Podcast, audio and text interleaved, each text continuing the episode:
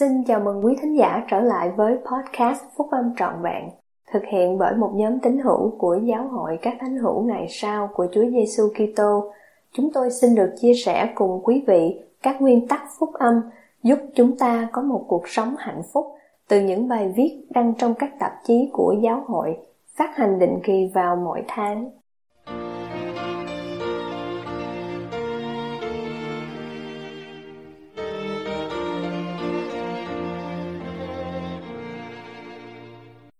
Hãy trung tín tuân giữ các giao ước, bài nằm trong Đại hội Trung ương tháng 10 năm 2011 của chị Barbara Thompson, đệ nhị cố vấn trong Chủ tịch Đoàn Trung ương Hội Phụ nữ. Khi có đức tin nơi đấng Kitô và trung tín tuân giữ các giao ước của mình, chúng ta sẽ nhận được niềm vui được nói đến trong Thánh Thư và đã được hứa bởi các vị tiên tri ngày sau của chúng ta. Hãy nức lòng và vui mừng và hãy trung tín tuân giữ những giao ước người đã lập Tôi luôn luôn cảm thấy niềm vui khi đọc câu thánh thư này, lòng tôi hân hoan khi nghĩ đến các lời hứa và niềm phước lành, mà đã là một phần cuộc sống của tôi khi tôi tìm cách trung tín tuân giữ các giao ước của tôi đã lập với cha thiên thượng. Vì cha mẹ tôi đều đã qua đời, nên năm nay chúng tôi cần phải dọn dẹp nhà của họ để chuẩn bị đăng bán. Mấy tháng qua, trong khi các anh chị em tôi và tôi dọn dẹp và sắp xếp đồ đạc trong nhà của cha mẹ tôi, chúng tôi tìm thấy những quyển lịch sử gia đình và nhiều giấy tờ cùng tài liệu quan trọng. Thật là hấp dẫn khi đọc các quyển tiểu sử cá nhân và phước lành tộc trưởng của cha mẹ và ông bà tôi. Tôi được nhắc nhở về những giao ước mà họ đã lập và tuân giữ. Bà ngoại của tôi tên là Ellen Hank Kramer. Vào năm 1912, khi là một người mẹ trẻ, bà đã nhận được phước lành tộc trưởng. Khi tôi đọc bản phước lành của bà, những dòng chữ này nổi bật trước mắt tôi và còn động lại trong tâm trí tôi. Chị đã được chọn trước khi thế gian được tạo dựng và là một linh hồn đã được chọn để đến đây trong thời kỳ này.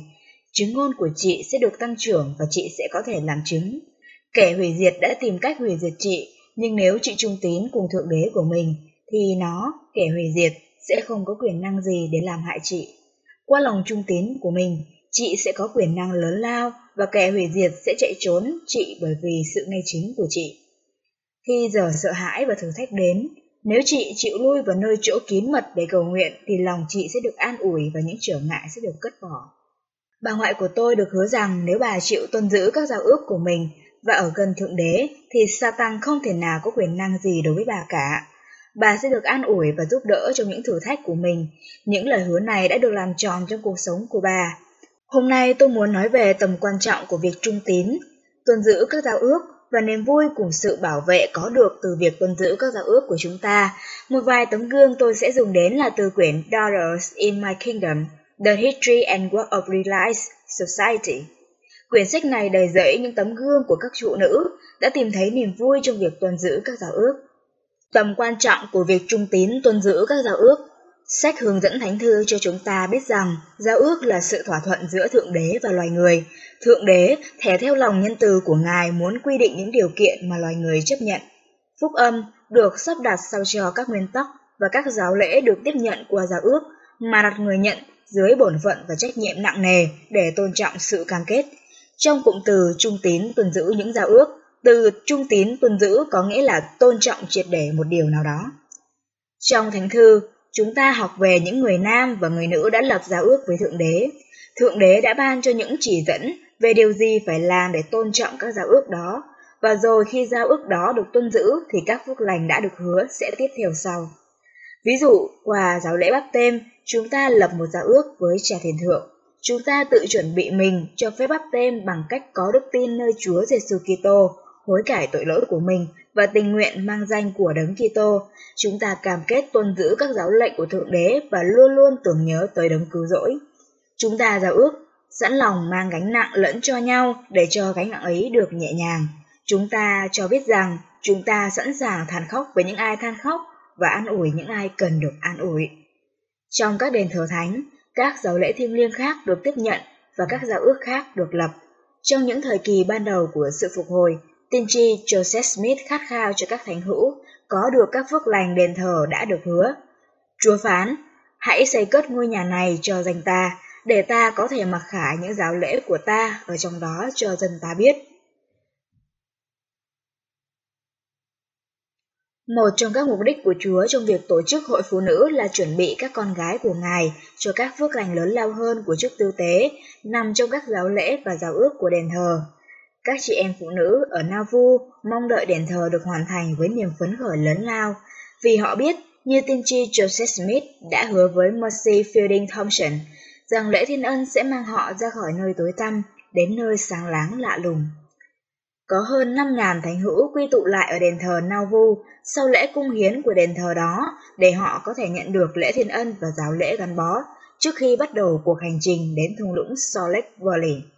Chủ tịch Brigham Young cùng nhiều vị lãnh đạo giáo hội và những người làm việc trong đền thờ dành ra thời giờ của họ cả ngày lẫn đêm phục vụ trong đền thờ để công việc quan trọng này có thể được thực hiện cho các thánh hữu.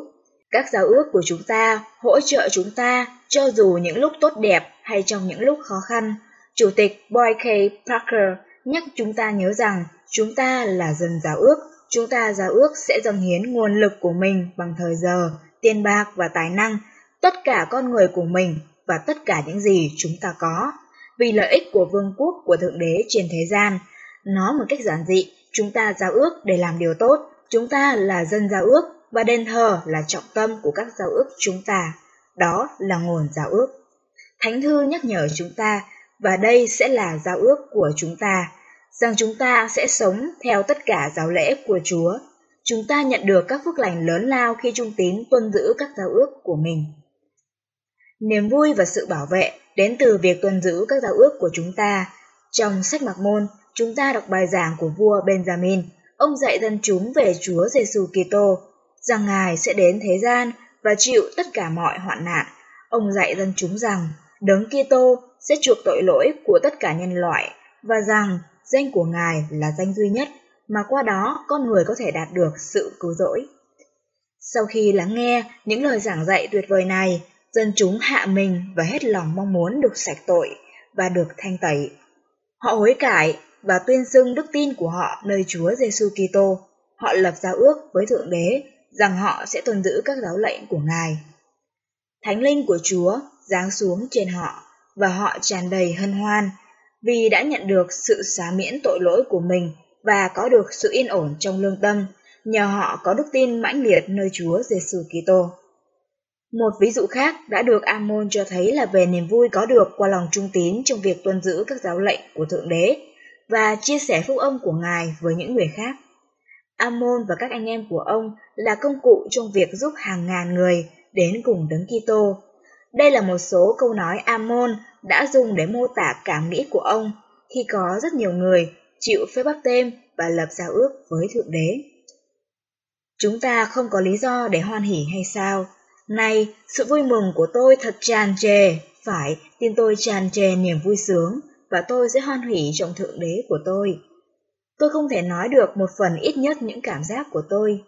Chưa có người nào có lý do mạnh mẽ để hoan hỉ như chúng ta cả. Việc lập và tuân giữ các giao ước thiêng liêng làm cho chúng ta có thể có được Đức Thánh Linh ở cùng với mình. Đây là Thánh Linh mà sẽ làm cho tâm hồn ngươi tràn đầy niềm vui. Đệ nhị Thế Chiến đã gây ra nhiều đau khổ cho nhiều người trên khắp thế giới. Các thánh hữu ở Đức đã chịu đựng nhiều thử thách. Chủ tịch Hội Phụ nữ ở Stuttgart, Đức là chị Marie Spader. Khi nói về những thử thách của họ, chị nói, sự tin cậy của chúng tôi nơi Chúa và chứng ngôn về giáo hội của Ngài là nguồn sức mạnh cho chúng tôi. Chúng tôi hân hoan hát các bài ca của Sion và đặt sự tin cậy của mình nơi Chúa. Ngài làm cho mọi việc được tốt đẹp. Một lần nữa, khi các tín hữu tuân giữ các giao ước của họ, thì họ cảm thấy vui mừng cho dù đang đối phó với những thử thách gây ho. Sandra Rich là một phụ nữ ngay chính sống ở Nauvoo, được kêu gọi phục vụ trong đền thờ trước khi các thánh hữu bị đuổi ra khỏi thành phố đó. Đây là những lời của bà về các phước lành của các giao ước đền thờ. Chúng tôi đã nhận được nhiều phước lành trong nhà của Chúa, là điều đã làm cho chúng tôi hân hoan và được an ủi ở giữa tất cả những điều phiền muộn và làm cho chúng tôi có thể có được đức tin nơi Thượng Đế, vì biết rằng Ngài sẽ hướng dẫn và hỗ trợ chúng tôi trong cuộc hành trình xa lạ sắp tới. Trước đó, các thánh hữu đã hoàn thành đền thờ Kirtland và nhiều người đã tham dự lễ cung hiến. Sau lễ cung hiến, đền thờ được Chúa chấp nhận. Chúa phán bảo họ phải hết sức hân hoan vì những phước lành sẽ được chút xuống đầu dân Ngài. Trong khi càng ngày càng có nhiều đền thờ thánh được xây cất trên khắp thế giới, tôi đã thấy các phước lành đến với cuộc sống của các tín hữu.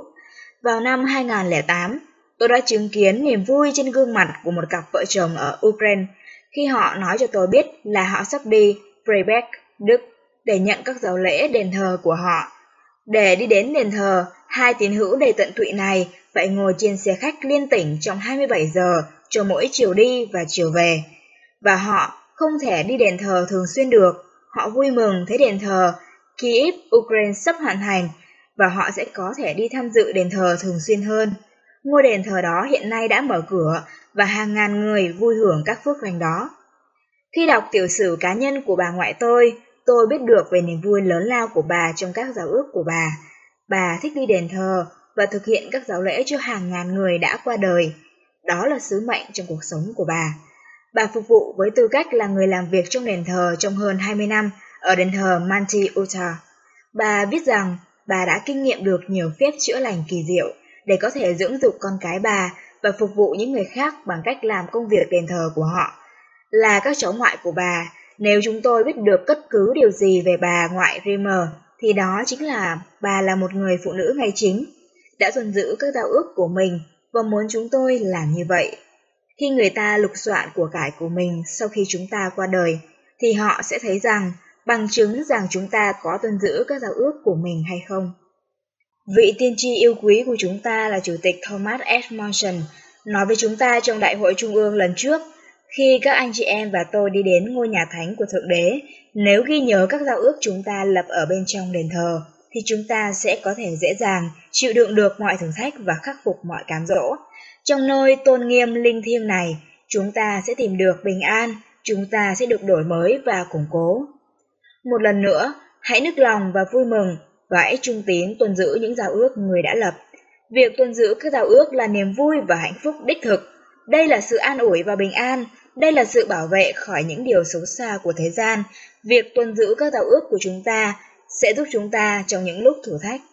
Tôi làm chứng rằng, khi chúng ta có đức tin nơi đấng Kitô và trung tín tuân giữ những giao ước của mình, chúng ta sẽ nhận được niềm vui được nói đến trong Thánh Thư và đã được hứa bởi các vị tiên tri ngày sau của chúng ta. Các chị em thân mến, tôi yêu mến các anh chị em và hy vọng rằng các chị em sẽ kinh nghiệm được niềm vui lớn lao này trong cuộc sống của mình. Trong tôn danh của Chúa Giêsu Kitô. Amen.